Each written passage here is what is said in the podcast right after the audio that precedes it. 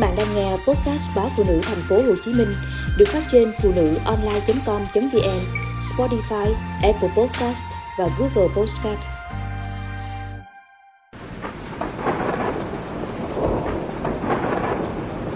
Những đứa trẻ lớn lên từ vùng hứng bão lũ luôn có chung một phần ký ức.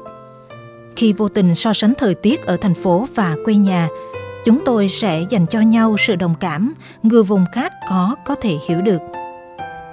Hôm đó, lúc nối được liên lạc với mẹ, tôi nghe từ đầu bên kia mẹ nói Nhà không hề chi nghe con.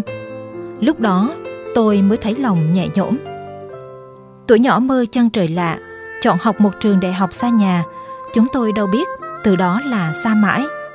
Tôi và bạn bè chỉ có thể ngồi trong văn phòng, vừa làm việc vừa dõi mắt nhìn ứng dụng dự báo bão Windy. Trên vệ tinh, cứ mỗi lúc tâm của cơn bão lại xoáy gần hơn về phía quê nhà. Ở chỗ làm, cơn bão lòng nổi gió tơi bời, suy nghĩ bị xé thành hai nửa. Một nửa vẫn tỉnh táo đặt ở cuộc họp với sếp, nửa kia rối bời lo cho người thân thương. Bão tới rồi, ở nhà có bình yên không? Thường lắm những mái nhà neo người chỉ có đàn bà, người già và trẻ nhỏ.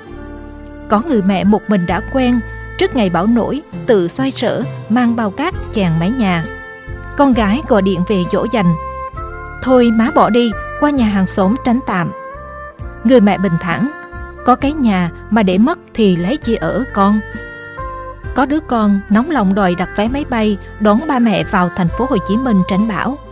Qua màn hình điện thoại, chỉ thấy ba mẹ lắc đầu ngoài ngoại nói: "Nhà đây mà bỏ đi mua con." Mấy đứa con vừa bất lực, vừa thương cái suy nghĩ. Dù bảo to cỡ chi đi nữa, cũng phải giữ lấy cái nhà. Làm sao để ba mẹ hiểu được? Với con cái, mái nhà chỉ thật sự là nhà khi có ba mẹ ở đó và bình an. Bạn bè nhắn tin vào nhóm chat than thở. Sao mà ba tao cố chấp quá? Sao mà má tao liều lĩnh thiệt?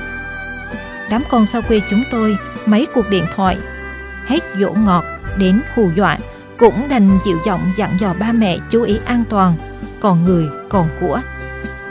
Chiều về ngang qua ngôi chùa ở quận tư, tôi ghé vào thành khẩn mong cầu nhà mình bình an, quê mình yên ổn. Cũng là để tự trắng an khỏi những ký ức của cơn bão năm cũ và viễn tưởng hải hùng của cơn bão năm nay.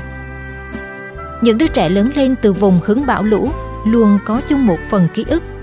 Khi vô tình so sánh thời tiết ở thành phố và quê nhà chúng tôi sẽ dành cho nhau sự đồng cảm người vùng khác khó có thể hiểu được.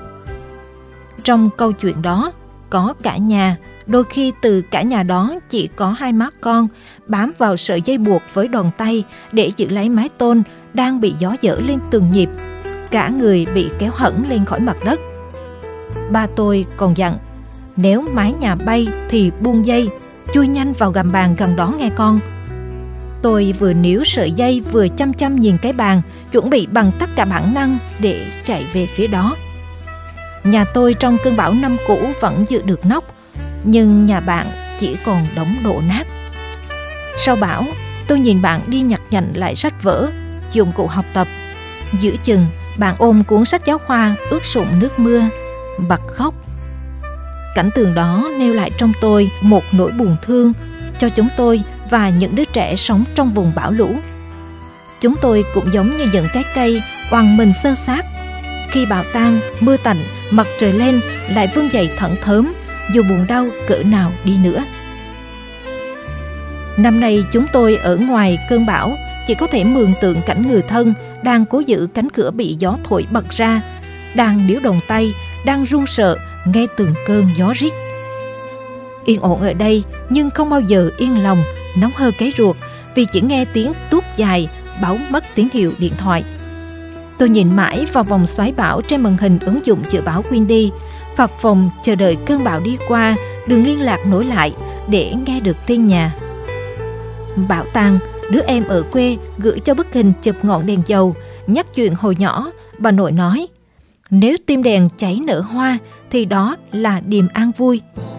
Dù truyền thuyết chỉ để vỗ về trẻ con thôi, nhưng vẫn mong cầu ngọn đèn dầu ở mỗi mái nhà, nơi thôn quê đều nở nhiều hoa.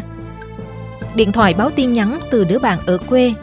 Sao bảo trời đẹp, không mưa, tối có trăng, thậm chí trời đầy sao. Nhưng nước đã lên rồi.